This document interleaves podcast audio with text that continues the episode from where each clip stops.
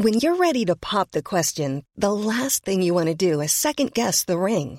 At Bluenile.com, you can design a one of a kind ring with the ease and convenience of shopping online. Choose your diamond and setting. When you find the one, you'll get it delivered right to your door. Go to Bluenile.com and use promo code LISTEN to get $50 off your purchase of $500 or more. That's code LISTEN at Bluenile.com for $50 off your purchase. Bluenile.com code LISTEN. Bonsoir, bienvenue à vous. Merci de nous retrouver comme euh, tous les dimanches pour Face à Rioufol. Yvan Rioufol, bonsoir. Bonsoir. Et avec nous aujourd'hui, Véronique Jacquier. Bonjour Véronique. Bonjour. Au programme de l'heure qui vient avec vous, Yvan, nous commencerons par ce bouleversement dans le paysage politique français marqué par l'union des gauches. Est-ce vraiment historique? Peut-on parler de nouveaux fronts populaires comme il y a près d'un siècle, en 1936 Quelles conséquences pour les législatives dans un peu plus d'un mois? Nous nous pencherons aussi sur le rachat de Twitter par Elon Musk, celui qui provoque Vladimir Poutine en duel et veut envoyer ses fusées sur Mars, s'offre le petit oiseau bleu, un réseau social riche de près de 400 millions d'utilisateurs dans le monde. Polémique, critique, un vent de panique souffle sur Twitter Qu'en est-il réellement de la liberté d'expression? On se posera la question. Et puis en dernière partie, deux invités nous rejoindront. Laurent Toubiana, épidémiologiste, chercheur à l'INSERM, il publie Covid-19, une autre vision de l'épidémie. Et Christian Gérondeau, ingénieur polytechnicien, travaille sur les questions environnementales. Son dernier livre s'intitule Les 12 mensonges du GIEC et c'est également chez l'artilleur. Face à Rioufol, c'est maintenant.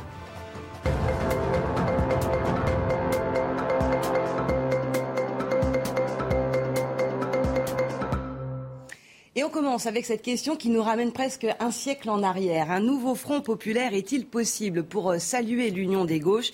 L'humanité a titré mercredi comme un air de front populaire.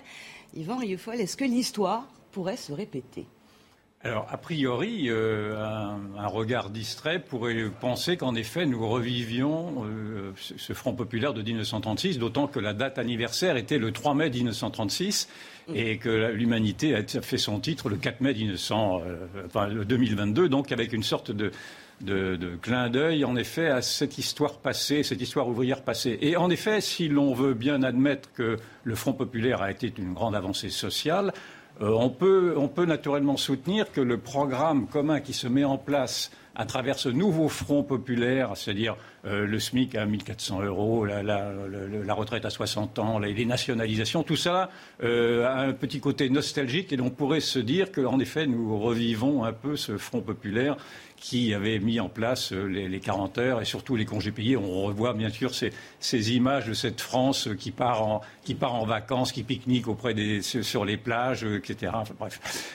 Sauf que c'est tout de même une sorte d'effet d'optique parce que le Front populaire d'hier n'est plus du tout le populaire d'aujourd'hui. À ceci. En tout cas, celui qui se dessine maintenant. Hein, oui, parce que euh, entre temps, il s'est passé une, un bouleversement sociologique, un bouleversement culturel au cœur même de la société française et le peuple n'est plus le peuple c'est-à-dire qu'il reste naturellement une France populaire, mais cette France populaire-là ne va pas du côté de cette gauche qui, qui s'adresse plutôt à la nouvelle France. Et cette nouvelle France n'est pas la France populaire de 1936. Et c'est tout ceci le, grand, le, grand, paradoxe et, euh, et peut-être même la grande usurpation, euh, en tout cas sémiologique, les, sémantique de ce Front populaire-là. C'est-à-dire que quand la gauche, aujourd'hui, quand, Mélenchon euh, rejoint aujourd'hui par tous les partis d'extrême gauche qui puissent exister euh, d'obédience marxiste ou trotskiste, c'est-à-dire les Verts, le Parti communiste, la France insoumise, euh, Poutou, etc.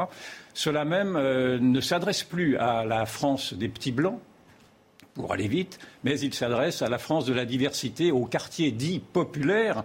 Mais ces quartiers dits populaires sont aujourd'hui les quartiers d'immigration, d'où sont partis précisément ce petit peuple euh, de la classe moyenne qui, en 1936, naturellement, euh, avait bénéficié de ce Front populaire-là. Donc il y a une sorte de, pardon d'employer un mot très polémique, mais de grand remplacement, en tout cas dans l'électorat, oui. dans l'électorat populaire euh, que, que, maintenant veut flatter cette nouvelle gauche. Et d'ailleurs, cet, cet, électorat populaire, euh, flatté par la nouvelle gauche, avait été théorisé par euh, le Parti socialiste lui-même, avec ce rapport Terra Nova de, 2000, de 2011. 2011 qui disait précisément, en voyant que le, le, le peuple français avait émigré vers, euh, vers, le Front National, vers de l'époque, il fallait, pour, euh, pour, que cette gauche euh, puisse retrouver un nouveau souffle, qu'elle s'adressât euh, aux, jeunes, aux femmes, aux minorités et aux quartiers, et aux quartiers, et aux quartiers populaires. Mais simplement, avec cette, cette réserve également, c'est que ces quartiers populaires ne sont pas simplement des quartiers issus de l'immigration, ce qui n'aurait pas, dans fond, ce qui ne poserait pas de problème en particulier, parce que la, France est toujours, ouverte naturellement à l'immigration depuis le 19e siècle. Ce n'est pas l'immigration qui pose problème, sauf que derrière ces quartiers, derrière cette France populaire-là, se dissimule dans ses plis une France multiculturaliste et surtout une France islamisée pour partie. Et donc, en fait, pour résumer, quand, Mélenchon flatte ce front populaire, ce nouveau front populaire, il flatte également un communautarisme et plus gravement, il flatte un islam politique. Et ceci est beaucoup plus grave que naturellement euh, ce que l'on nous avait fait penser être ce, front qui ce, front national, enfin ce rassemblement national qui, aurait mis en péril la République et qui a suscité euh, ce, barrage que l'on sait. En fait, le barrage, de mon point de vue, euh, sur ce prétendu fascisme était naturellement une baliverne. En revanche, s'il y a un vrai danger, c'est bien sur ce front populaire-là qui s'inscrit auprès d'un islam révolutionnaire. Donc il y a une illusion d'optique. Euh, vous partagez ce, point de vue. Il ne faut pas se tromper de Front populaire, ce n'est pas du tout le même.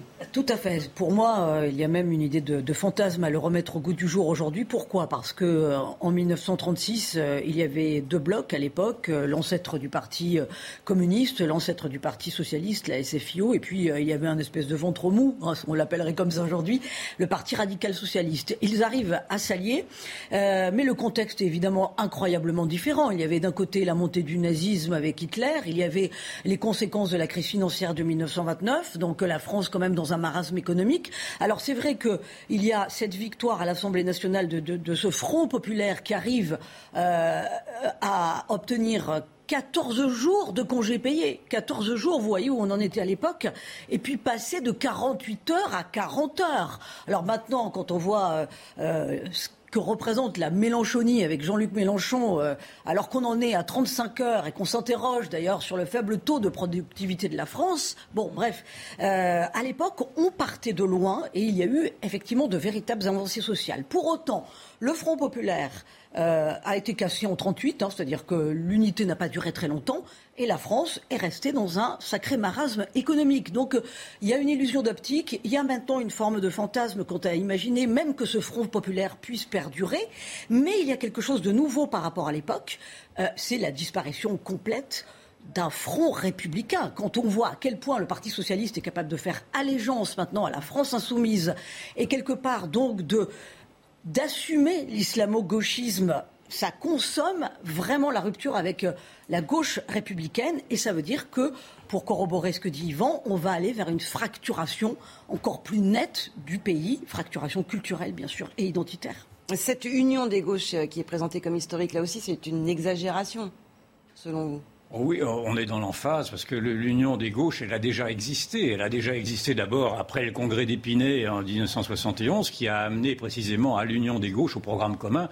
Et à l'époque, c'était le Parti socialiste qui menait la danse et qui d'ailleurs a réussi à avaler, dans le fond, à digérer le Parti communiste de l'époque. Qui, c'est précisément l'inverse qui se passe. Qui, à l'époque, souvenons-en, était le parti communiste le plus stalinien d'Europe. Donc, ce n'était pas une mince affaire. Et donc, en effet, le, génie de François Mitterrand a été de prendre ce risque de s'allier avec ce parti communiste-là et effectivement de faire en sorte que ce parti communiste ne représente quasiment plus rien aujourd'hui, sinon le fantôme de ce qu'il était. Et on peut s'en réjouir. Sauf qu'aujourd'hui, en effet, donc ça n'a rien d'historique. Cette, union, cette union des gauches n'a rien d'historique. Sauf qu'aujourd'hui, en effet, euh, c'est l'inverse qui se passe. C'est-à-dire que le Parti socialiste, aujourd'hui, c'est tellement défait dans ses, dans ses odes précisément à la société multiculturelle, à l'immigration, etc., qu'il se rend compte des désastres qu'il a commis. Alors certains d'entre eux, les vieux éléphants, se disent qu'ils ne se reconnaissent plus dans ce Parti socialiste-là, mais en fait, ils ont bien creusé leur, ça, tombe également.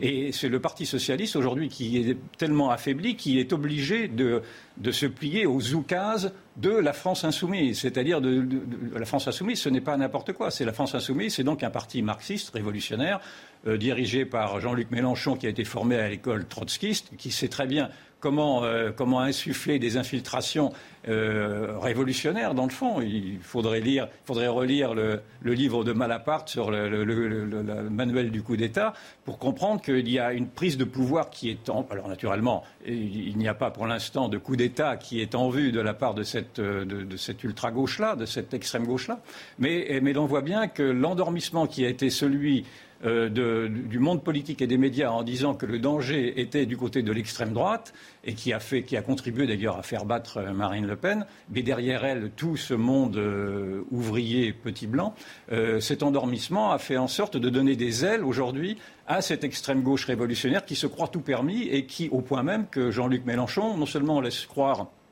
qu'il aurait gagné les présidentielles, dois-je rappeler qu'il est arrivé troisième, à 400 000 voix, c'est vrai, de Marine Le Pen, mais troisième, et qu'il se verrait bien euh, Premier ministre. Et avec cette, cette euh, réserve-là, que derrière euh, ce profil a priori républicain, se dissimulent tout de même des, processus qui font froid dans le dos, car j'ai entendu euh, une militante de la, de la France insoumise, euh, euh, Madame Clémentine, Autain, pardon, son nom lui échappait, disait que si, si la France insoumise n'arrivait pas à imposer Jean-Luc Mélenchon comme Premier ministre, il faudrait redescendre dans la rue. Nous avons vu lors des manifestations dont on a parlé la semaine dernière du 1er mai qu'à travers les antifas et la violence des antifas, ces nouvelles chemises noires, le, la, France, la France insoumise euh, tolérer dans le fond un recours à la violence, même si c'est un recours tacite, mais c'est quand même euh, les, antifas partagent avec la France insoumise, mais ça, ça a été, on l'avait déjà dit euh, la semaine dernière, un même objectif politique qui est celui de renverser une démocratie libérale fragile et même une république.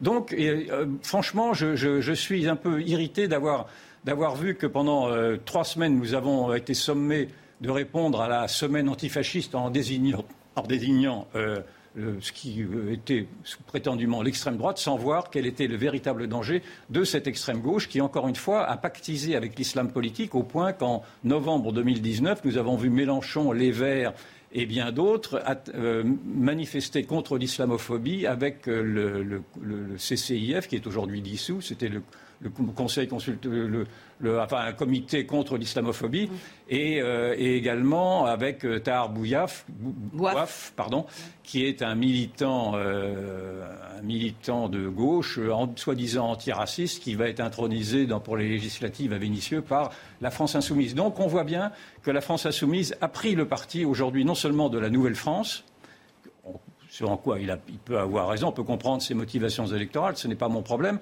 mais que derrière cette nouvelle France se cache encore une fois, là je vais me répéter, ce processus révolutionnaire instillé par cet islam qui est vu comme étant un islam qui pourrait, euh, qui, derrière, qui en mobilisant euh, les, musulmans, pourrait mobiliser prétendument pour cette gauche-là le nouveau prolétariat. Or, il y a, il y a là un abus, de, un abus de pouvoir et une sorte de propagande qui, qui masque les vraies réalités et les vrais dangers. Mais il faut reconnaître, c'est vrai que Jean-Luc Mélenchon a, pris réellement l'ascendant euh, cette semaine sur la vie politique. C'est lui qui mène la danse. Oui, c'est un redoutable tacticien. Ah il a effectivement euh, transformé euh, sa défaite en, en sacrée dynamique.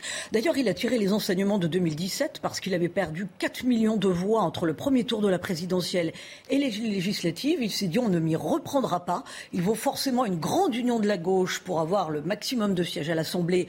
Évidemment, il y, a aussi un intérêt financier, mais il y a évidemment l'intérêt d'être une véritable force politique. Donc, euh, il a très très bien joué euh, son coup, surtout que par rapport aux unions de la gauche précédente, et notamment par exemple la gauche plurielle de Lionel Jospin en 97, c'était effectivement des partis annexes qui acceptait un programme commun avec le Parti socialiste, qui à l'époque était le parti fort, mais surtout le parti républicain.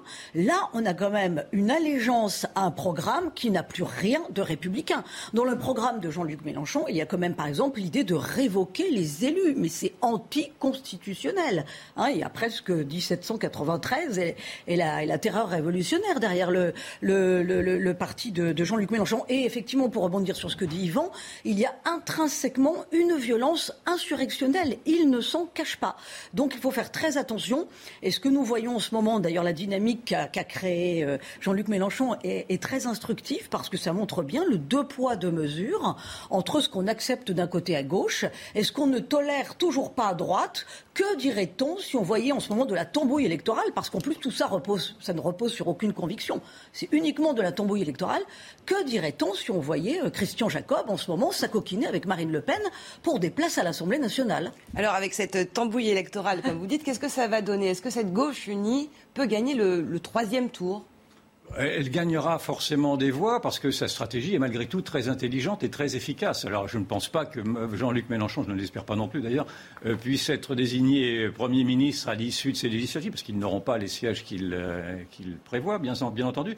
Mais ils sont forts de la faiblesse de la droite et vous l'avez dit, Véronique, la droite est, je suis accablé par euh, cette incapacité qu'a la droite à ne pas comprendre quelle est la source de ces échecs successifs, qui est précisément d'avoir avalisé l'interdit qui lui a été fait par cette gauche Donald Desson de, de, de s'allier à des mouvements à une droite un peu plus à droite qu'elle, à une droite plus radicale. Or, on voit bien qu'aujourd'hui, le, le, parti le, parti socialiste, par exemple, qui, disons-le, pourrait être une gauche modérée, euh, n'a aucun scrupule à s'allier aujourd'hui à une gauche beaucoup plus radicale. Donc, donc il donne bien l'exemple qu'il y a, qu'il pourrait y avoir des ponts, des alliances entre des modérés et des radicaux. Et, encore une fois, Mitterrand l'avait démontré avec le Parti communiste, qui était, vraiment un parti radical. Et donc, la France, pardon, les Républicains se comportent comme une sorte de chien battu qui n'ose même pas envisager l'hypothèse d'avoir à se rapprocher du Rassemblement national ou d'Éric Zemmour, alors que sur un grand nombre de sujets, j'entends bien que sur les sujets économiques, il y a des divergences, bien sûr, enfin, elles sont accessoires quand sur les grands sujets existentiels, ces gens-là pensent quasiment la même chose. Et donc, c'est tout à fait navrant. On va passer d'un agitateur euh, local euh, de la politique française à un grand agitateur mondial. C'est Elon Musk, évidemment, qui euh, a fait trembler le monde, en tout cas le monde des réseaux sociaux, en annonçant le rachat de, Twitter. Il veut, dit-il, appliquer la liberté d'expression. C'est un sujet récurrent avec, avec Twitter. Qu'est-ce qu'on a le droit de dire? Qu'est-ce qui est censuré? Etc.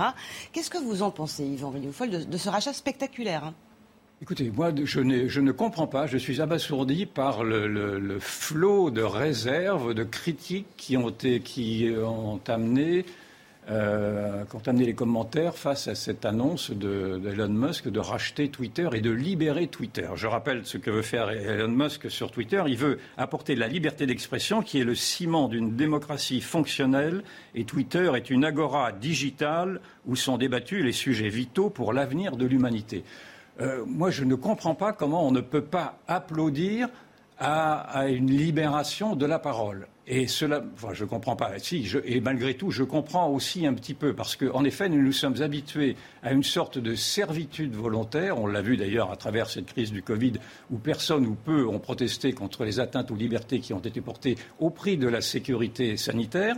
Et je pense qu'au prix de la sécurité tout court, aujourd'hui, vous avez toute une frange intellectuelle qui ne voit dans la liberté qu'une menace contre la liberté. Et je trouve cela terrifiant. Je trouve cela terrifiant parce que pour l'instant, ce que l'on voit apparaître, alors on va parler des raisons qui peuvent s'entendre, mais pour l'instant sur Twitter, euh, Twitter est une plateforme de liberté d'expression considérable qui vraiment a alimenté le débat démocratique. Je vous assure que dans les pays totalitaires ou même en Ukraine, on est, content de pouvoir avoir des, des, discours dissonants, des discours alternatifs grâce à Twitter quand Twitter arrive à passer les réseaux et les censures. Et donc Twitter devrait être fondamentalement le, lieu même de la préservation d'une liberté. et, je trouve que tout le monde devrait applaudir alors le personnage est un, peu troublant. Euh, je ne suis pas d'accord avec tout ce que dit euh, Elon Musk euh, sur sa vision post-humanisme qui m'effraie ou, sur sa volonté de vouloir mettre des humains sur Mars. Bon, il y a un côté un peu utopiste et peut-être même un peu cinglé. Mais enfin, en tout cas, là, l'Amérique, enfin les États-Unis nous avaient appris à nous refiler, si je puis dire, pardon, de cette vulgarité, le pire de leur idéologie avec l'idéologie woke, la cancel culture, c'est-à-dire cette idéologie de la contrition et de la tyrannie des minorités qui maintenant influe jusque dans nos, sociétés et dans nos universités et qui est en train de désintégrer en partie ce qui nous constitue dans notre euh, modèle assimilationniste. Et là, vous avez enfin les États-Unis qui reviennent avec une force considérable, une force libératoire considérable qui est celle de libérer l'opinion, et vous avez toute une partie des intellectuels qui disent ah non, si on libère l'opinion, nous allons libérer le pire. Mais en quoi, Elon Musk serait le garant d'une liberté d'expression plus qu'un autre? On rappelle qu'il est multimilliardaire, qu'il possède des, groupes et des intérêts. Alors vous avez tout à fait raison. En effet, on n'est pas obligé non plus absolument d'accord à 100% avec Elon Musk. Il va falloir euh, qu'il montre sa bonne volonté. Il y a peut-être même un modèle à inventer. Mais pour l'instant, excusez-moi, mais sur Twitter, Twitter pour l'instant est mis sous une chape de plomb car vous avez beaucoup de comptes qui sont qui sont aujourd'hui interdits, à commencer par le compte de, du président, l'ancien président de la République, de l'ancien président des États-Unis, Donald Trump, qui a été interdit par Twitter. Vous vous rendez compte Il avait eu 80 millions d'électeurs, je crois, 80 millions d'électeurs qui ont été sommés de se taire parce que euh, leurs propos ne plaisaient pas aux censeurs de la Silicon Valley. Et vous avez en France tous les, beaucoup de comptes dits souverainistes qui sont aujourd'hui interdits au prétexte qu'ils porteraient des propos haineux ou des fake news.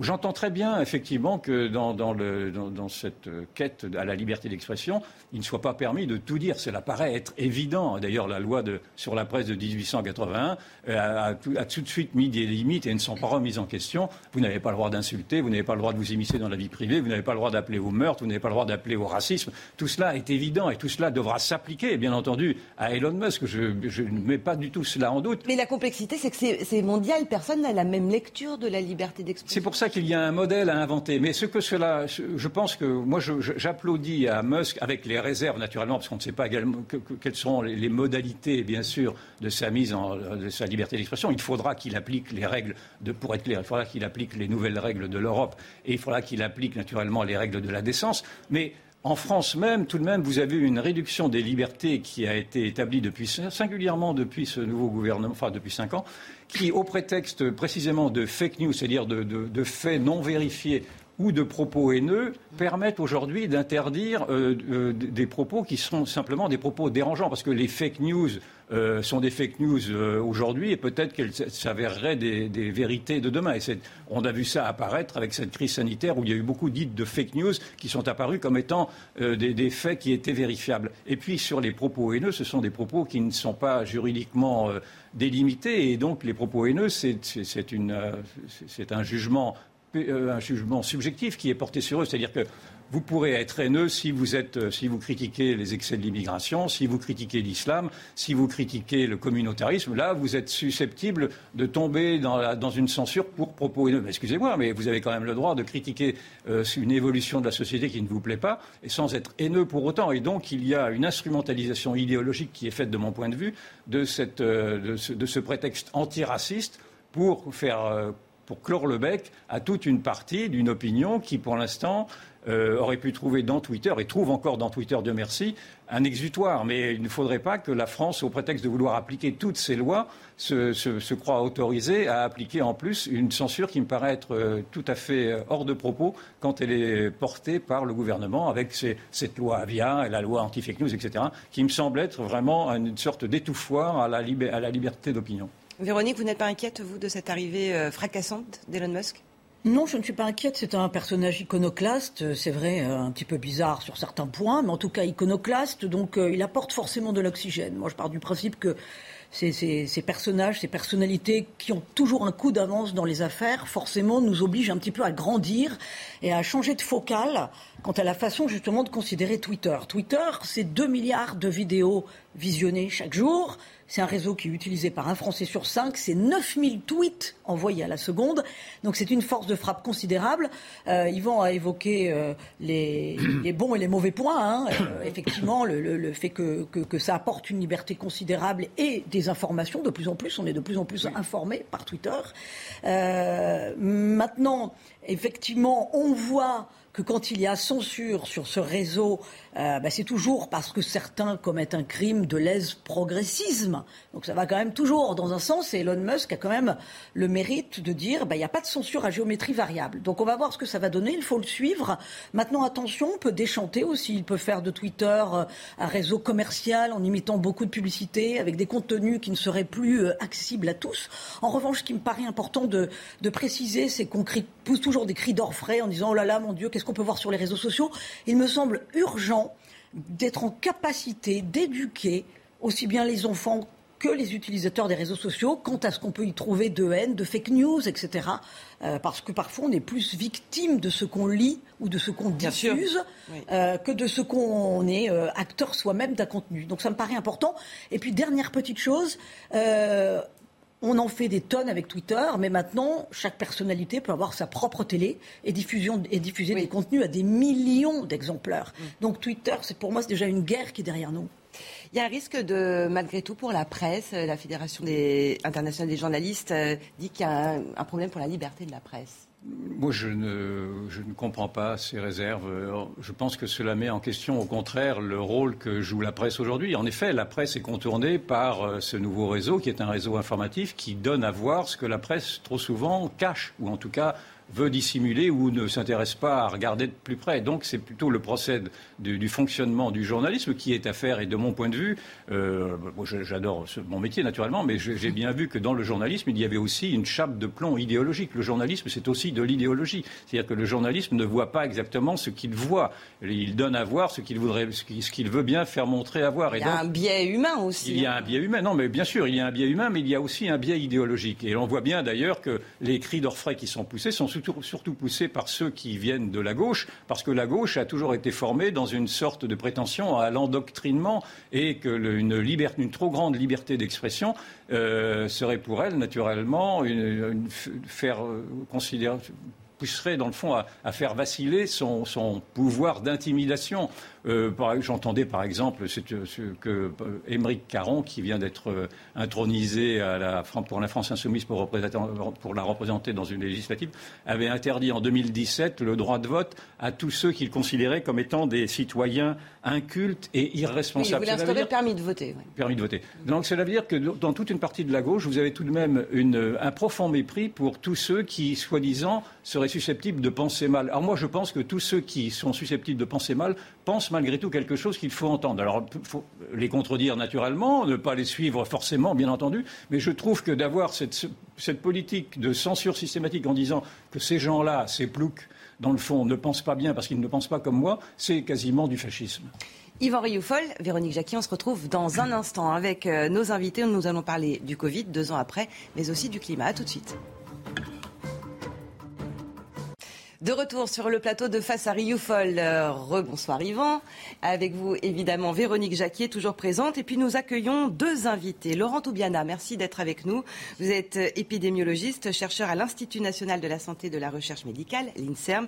Et votre livre Covid-19, une autre vision de l'épidémie, est paru chez L'Artilleur. Également avec nous à vos côtés, Christian Girondeau. Bonsoir, merci d'être avec nous. Ingénieur polytechnicien, vous travaillez sur les questions environnementales vous publiez un livre au titre choc, Les 12 mensonges du GIEC, ces fameux rapports sur le climat, là aussi, euh, chez l'artilleur. Donc deux grosses thématiques euh, pour euh, terminer cette émission, Yvan, le Covid et le climat. Oui, parce que j'ai voulu concevoir cette émission comme étant un lieu de libre expression d'une pensée alternative. Et donc, effectivement d'y inviter des, personnalités qui n'ont pas souvent accès aux médias. Alors, tous deux, vous êtes déjà venus dans cette émission, dois-je le rappeler, euh, pour y présenter des livres pour l'un ou pour présenter un futur livre qui était en, gestation. pour l'autre. Et vous ce, qui vous, ce qui vous rassemble naturellement, c'est que vous cassez le, discours dominant en y apportant des éléments de preuve. Donc c'est pour ceci que c'est intéressant même de vous confronter, en tout cas de vous avoir tous les deux euh, ici. Et avec vous, Laurent Toubiana, donc vous êtes, euh, vous êtes un spécialiste des épidémies, épidémiologiste, et j'aurais aimé que vous nous expliquiez très clairement quel est le bilan de cette épidémie Covid, en tout cas en France, sinon dans le monde, et de savoir si cette épidémie a été aussi épouvantable que le discours officiel, que le, récit du gouvernement euh, nous l'a fait croire. Oui, tout d'abord, euh, je tiens à vous remercier pour euh, mon précédent passage ici, euh, qui avait fait un tabac, puisque j'avais été épinglé par l'AFP. C'était donc un très bon signe. Mais j'en avais profité, si vous voulez, pour pour répondre à l'AFP et pour démontrer à quel point, justement, les articles étaient de la désinformation. Ça fait partie d'un chapitre de, de, mon livre qui montre à quel point on peut, sur une information euh, réelle, être capable de dire exactement le contraire. Alors, soyez plus précis, une désinformation sur quoi, en l'occurrence? Donnez-nous un exemple. En l'occurrence, souvenez-vous, j'avais présenté euh, deux graphes. Un graphe qui présentait euh, l'épidémie de, de, Covid en, en rapport avec les épidémies de grippe que l'on considère banales. Or, l'épidémie de Covid, en, incidence, c'est-à-dire en nombre de cas, est très nettement inférieure à l'ensemble de toutes les épidémies que l'on connaît en France euh, de, maladies que l'on dit euh, banales telles que la grippe. Donc ça c'est un des points et donc ce que je euh, montre dans ce livre principalement c'est le fait que l'épidémie elle-même, tous les indicateurs normaux qu'on utilise pour décrire une épidémie, ne, sont pas, euh, ne représentent pas une épidémie catastrophique comme elle avait été annoncée. En revanche, les mesures qui ont été mises en place ont généré, elles, la véritable crise catastrophique euh, du, du Covid. Donc ce n'est pas l'épidémie, et donc je vais revenir là-dessus, mais c'est plutôt les mesures qui ont été prises qui ont créé cette, euh, Est-ce que l'on peut chiffrer tout de même cette épidémie? Alors, je vois que l'OMS euh, a fait paraître très récemment un chiffre. Euh, Hier, entre, cette semaine, 13, entre 13 et 16 millions. Entre 13 et 16 millions de morts. On dit qu'en France, il y aurait eu à peu près 160 000 morts ou 165 000, je ne me souviens plus. Est-ce que vous agréez avec ces chiffres-là ou pas? Eh bien, écoutez, euh, on va revenir un petit peu euh, d'abord aux définitions, parce qu'on ne peut pas se dire qu'est-ce qu'une épidémie importante et qu'est-ce qu'une épidémie grave? Et effectivement, le nombre de morts euh, est le signe d'une épidémie grave. Et le nombre de malades est le signe d'une épidémie importante. Donc, des chiffres donnés comme ça, en pâture, sans aucune explication, est-ce que ça, ça nous permet de comprendre? Et toute la des informations finalement autour de cette épidémie consistent à donner des chiffres sans donner d'explication derrière. Donc, pour ce qui concerne le nombre de morts, en fait, une épidémie, ce sont des malades et des morts. Le nombre de morts en France, euh, il faut euh, évaluer ce qu'on appelle la surmortalité. or, ce que nous avons montré, c'est que la surmortalité, il n'y a pas eu de surmortalité pour 80% de la population. C'est-à-dire toutes les personnes qui ont un âge inférieur à 65 ans n'ont eu aucune surmortalité, voire même une sous-mortalité pendant cette période. Quand... vous parlez de 2020, 2021 Mais 2021, ça a été encore plus faible, puisque vous, vous aviez vous-même écrit dans un de vos articles, il me semble qu'il y avait eu 35 000 morts. Oui, c'est en hein, effet, c'était les euh, chiffres de l'INED. Euh, en effet. En surmortalité, l'INED disait qu'en surmortalité 2021, il y avait 35 000 morts. Oui, alors je suis allé euh, chercher vos sources puisque et effectivement les, titres à l'époque avaient dit Covid-19, 35 000 morts euh, supplémentaires dues à l'épidémie. Et déjà, c'était peu, déjà, c'était peu, parce que c'était en ça des, est-ce que c'est beaucoup des 120 000 morts. Toute la différence, mais moi je lis le premier, l'entrée de. D'abord, je n'ai jamais retrouvé dans ce texte-là 35 000 morts, mais ce que je lis, et je vais vous le lire directement, la France a enregistré moins de 12 000 décès en moins de 2020. Ça veut dire que qu'il y a eu moins de morts qu'en 2020. Alors bien sûr, il y avait eu un peu plus de morts en 2020 qu'en 2019, mais 2019 avait été l'année la plus faible en mortalité. Donc on ne peut pas se comparer à 2019. C'est la raison pour laquelle, normalement, des gens, normalement, euh, euh, des scientifiques normaux font euh, ce qu'on appelle un calcul de surmortalité. Et là, les résultats que je vous ai donnés sont des résultats pour 2020. 4% seulement de la population supérieure à 65 ans a eu une surmortalité. la surmortalité était de 4% plutôt. Euh, c'est une surmortalité extrêmement faible.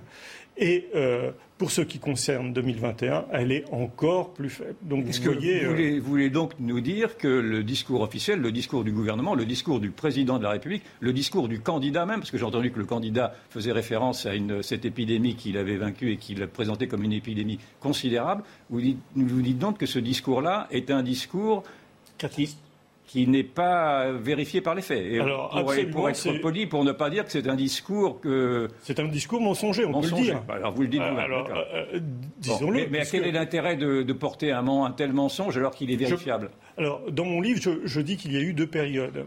il y a eu une période de sidération, c'est-à-dire une période pendant laquelle les gens euh, euh, ne savaient pas trop quoi faire, alors que moi j'écrivais à la même, au même moment, je décrivais parfaitement ce qui allait se passer. Mais les, gens qui étaient aux autorités, euh, qui, avaient l'autorité euh, pour, prendre des décisions, euh, ont eu très probablement très peur et notamment ont eu, si vous voulez, ont mis en place un principe de précaution qui a consisté à bloquer tout, un pays avec les conséquences incroyables en termes de santé que ça a pu avoir. D'ailleurs, c'est pas très bien, on n'en parle pas beaucoup, mais, ce sont des conséquences énormes. du point de vue économique, Finalement, on n'en parle pas beaucoup pendant le fameux. Euh, quoi qu'il en coûte va nous coûter beaucoup. Oui, le, quoi qu'il en coûte, quand même, on a compris qu'il y avait 600 milliards de, dettes. Ça a été évoqué dans le débat de l'entre-deux tours. Alors, ça a oscillé entre 300 et 600 milliards. Mais qu'est-ce que ça représente pour les gens? Moi, j'ai fait un tout petit calcul, une règle de 3.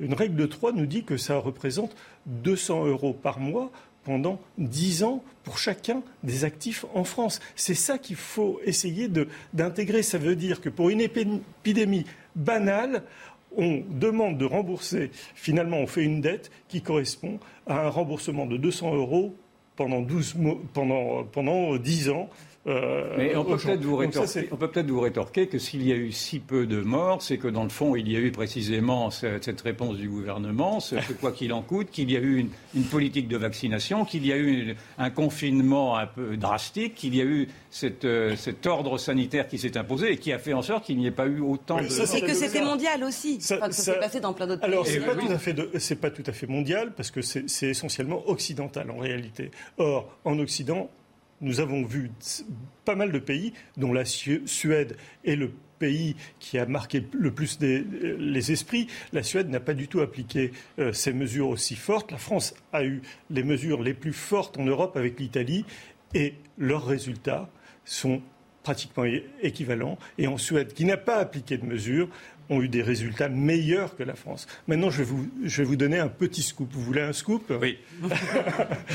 euh, est-ce que vous avez entendu parler d'épidémie après euh, la déclaration de guerre Ukraine, de l'Ukraine? Il n'y avait plus d'épidémie. On n'entendait plus. En, en, réalité, il y a eu une épidémie à ce moment-là. Et personne n'en a parlé. Et je dirais même plus, cette épidémie a montré un maximum supérieur à l'épidémie, la, la fameuse deuxième vague, pour lequel on a mis en place un confinement extrêmement sévère, suivi, et, euh, couvre-feu euh, qui a duré six mois, donc euh, des mesures très fortes, et pourtant le maximum de cette épidémie-là était inférieur au maximum de l'épidémie qu'on a connue, alors qu'on n'en a pas du tout parlé depuis le début de la guerre de l'Ukraine. Pardonnez-moi, mais c'est une épidémie avec quelle souche Covid Parce que sinon, on ne comprend pas trop. Mais qu'est-ce qu'on s'en fiche? Cette histoire bah, euh, de, souche. Mais écoutez, ça, c'est de la communication. Euh, pour moi, une épidémie, ce sont des malades indépendamment de la souche. On s'en fiche. Ça donne des malades et ça donne des morts. Euh, peu importe la, souche. en réalité, ce qui s'est passé pendant ce moment-là, on a même fait plus que ça on a enlevé, au moment de la phase ascendante de cette nouvelle phase épidémique, le pass vaccinal qui avait été voté à toute vitesse euh, euh, quelques semaines auparavant a été retiré. Les masques ont été retirés et l'épidémie a eu, sans que personne n'en parle, son évolution tout à fait naturelle. Elle est en train de se terminer en ce moment. Très rapidement, parce que le. Et vous voyez parler du climat. Il n'y a aucun rapport entre les mesures et, et, l'épidémie. c'est ça ce que l'on doit comprendre de ce que vous nous dites, c'est que le confinement ni les vaccins n'ont servi à rien. Exactement, c'est ce que je dis. Alors les vaccins, on a bien, tout le monde, c'est flagrant, tout le monde a bien compris que les vaccins n'ont servi à rien puisqu'il y a eu euh, une vaccination massive telle qu'elle n'a jamais été mise en place en France. C'est-à-dire que même la vaccination pour, le, pour la grippe, qui est quelque chose qui est récurrent, etc., euh, en gros, c'est 50% de couverture euh, vaccinale au maximum, au maximum. Là, on atteint 90% de la population adulte, ce qui est absolument fascinant, si vous voulez. Et pour autant, on a eu une épidémie qui s'est passée exactement comme toutes les autres. Donc, Donc il va falloir comprendre quel est cet omerta médiatique eh sur, ces, sur, Écoutez, lisez mon livre déjà. j'encourage, j'encourage. un certain nombre Vous savez, c'est pas un livre très technique. Je oui, je, beaucoup du, Alors, je rappelle le titre donc de ce livre, Covid-19, une autre vision de l'épidémie, une autre vision maintenant du climat, cette fois avec euh, notre invité Christian Gérondeau. Christian Gérondeau était venu sur ce plateau il n'y a pas si longtemps que cela. Vous aviez déjà abordé une critique du GIEC qui vous a valu une réponse du GIEC et qui, si j'ai bien compris, c'est à, partir de, votre venue sur ce plateau même que vous avez eu cette idée de faire cet autre livre. Racontez-nous cet autre livre. Racontez-nous ah bah, Effectivement, euh, lorsque nous étions vus il y a quelques mois ici, j'avais parlé du GIEC et des mensonges du GIEC en disant il y en a tellement, je ne sais pas par où commencer. Et cela m'a valu, 48 heures après, une dénonciation auprès du CSA, Conseil supérieur de, l'audiovisuel. Je crois que vous aussi, vous étiez dans le coup, euh, Yvan Youfol. Toujours dans les mauvais coups. Euh, pour euh, quelqu'un qui avait dit des contre-vérités épouvantables sur une chaîne de, grande écoute. Moi, j'espérais qu'il y ait une suite, mais le CSA n'a pas donné suite. Moi, j'aurais été très content qu'on se retrouve devant les tribunaux, puis là, on aurait pu parler. Et puis je me suis dit, bah, finalement, puisque je suis accusé de mentir, moi je veux dire la vérité telle que je la vois. Et j'ai écrit ce livre, Les douze mensonges du GIEC. J'attends et j'espère toujours que. Le GIEC ne vous a jamais invité pour confronter vos idées. Enfin, ah mais nous sommes. Vous savez, ça, comment fonctionne le GIEC? Le GIEC, c'est pas du tout ce qu'on croit. Tout le monde dit c'est un groupe d'experts. Bon, d'abord, dans le titre, le vrai titre en anglais, il n'y a pas le mot expert. Parce que c'est un clone de l'ONU il y a tous les pays qui font partie de l'ONU, 195, font partie du GIEC. Et le GIEC, ça fonctionne avec des gens qui représentent les 195 pays. C'est eux qui ont le pouvoir. Et le GIEC, alors est-ce que ce sont les climatologues qui représentent les 195 pays? Bah, Évidemment non. il n'y a pas 195 pays qui ont des climatologues. Vous avez des gens qui s'y connaissent vraiment bien en climat, il y en a quelques dizaines, euh, peut-être. Mais donc ce sont des diplomates, ce sont des gens euh, qui ont tout à fait euh, d'autres formations. Le précédent président du GIEC était un Indien, il a tout à fait le droit d'être Indien, ingénieur des chemins de fer. Bon, c'est très bien d'être ingénieur des chemins de fer, ça n'empêchait pas de dire je suis le premier climatologue du monde. Il ne connaissait rien en climat. Alors comment fonctionne cet organisme? Il fait travailler de vrais experts. Et le dernier rapport, celui que je décris dans, ce livre, où je décortique les mensonges, a comme euh, référence, ils ont fait travailler, je regarde les chiffres, 751 auteurs différents. Ils citent, en provenance de 66 pays, ils citent 14 000 références et 78 000 commentaires. Donc, vous voyez la masse des papiers que ça représente. Les rapports font tous entre 1000 et 4000 pages totalement illisible. Bon, chaque expert a écrit une ou deux pages, mais je vous défie, de toute manière, ils ont, ils ont des expertises différentes, on ne peut pas être expert en tout. Et puis, une fois que vous avez cette masse de papier, ce rapport épais comme ça, les responsables du GIEC, cette fois-ci le bureau du GIEC, font non pas une synthèse, ils font ce qu'ils veulent. C'est-à-dire que généralement, ça n'a aucun rapport avec ce qu'ont dit les experts. Alors, dites-nous, parce que le, temps, le temps dites-nous, quels sont, par vous nous dites qu'il y a 12 mensonges, quels sont les plus gros mensonges du GIEC bah, Écoutez, on ne peut pas en citer 12, hein, c'est un petit long, je vais pas vous citer. Prenez-en un, prenez-en deux. Oh, on prend un petit peu. Les, ours blancs qui disparaissent, bah, vous apprenez que le Canada viendrait ouvrir la chasse parce qu'il y en a trop. Bon, ça, ça fait partie un peu du détail. Quand le GIEC met en alerte, par exemple, sur le réchauffement climatique, voit que l'Inde est en train de connaître, par exemple, une, canicule épouvantable qui serait liée au réchauffement climatique. Qu'est-ce que vous dites de cela, le, GIEC Le, GIEC euh, attribue au réchauffement climatique des événements qui se produisent, qui se sont toujours produits et dont on n'entendait jamais parler. Vous avez au moins une catastrophe par jour quelque part sur la planète. Alors un jour c'est les inondations d'Australie, le lendemain c'est le froid extrême, euh, je ne sais pas où, à Vancouver, le surlendemain euh, euh, c'est un ouragan qui s'est abattu ailleurs. Donc vous attribuez ça, mais par contre quand vous prenez par exemple les cyclones qui, ont lieu au sud des États-Unis, la mer des Caraïbes, que vous reprenez la courbe, parce qu'on les connaît, depuis 50 ans, vous ne voyez aucune tendance à l'augmentation. Vous voyez des irrégularités. Donc ça, c'est un exemple. J'en cite un autre qui est une des bases de l'argumentation du GIEC, c'est la montée des eaux. Alors là, c'est extraordinaire, parce que depuis un siècle et demi, c'est vrai, la mer a monté de 20 cm, c'est-à-dire 2 mm par an. Et évidemment, elle monte actuellement plutôt de 3.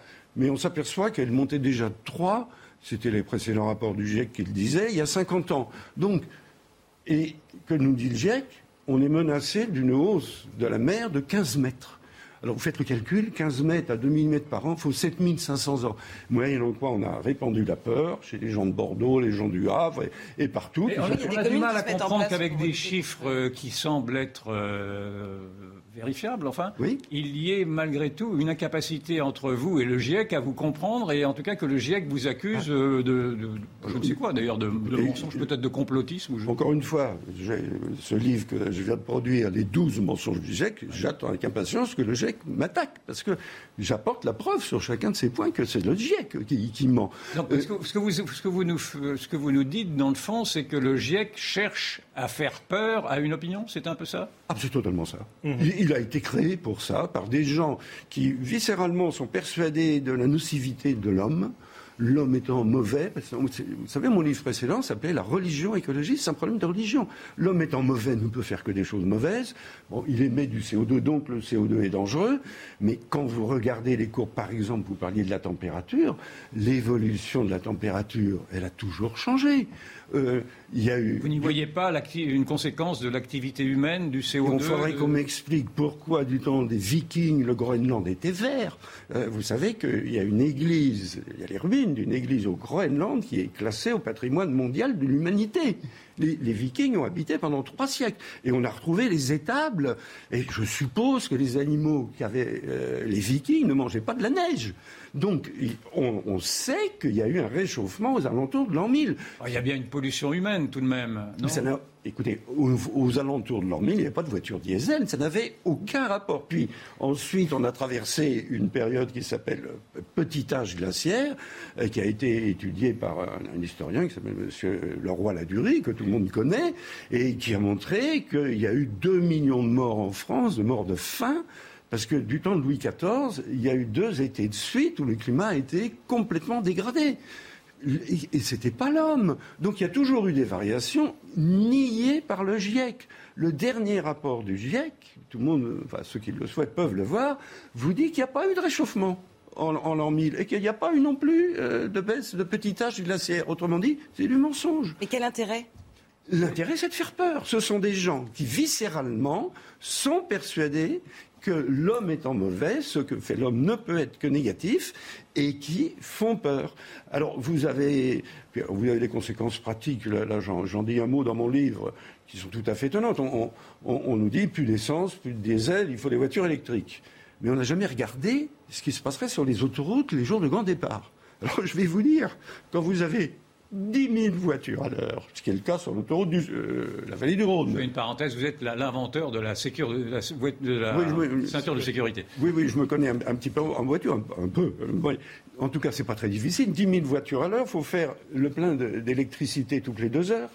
Bon, entre parenthèses, vous pourrez rouler à 130 km/h parce que ça consomme beaucoup trop d'électricité, donc il faudra rouler à 100 km/h.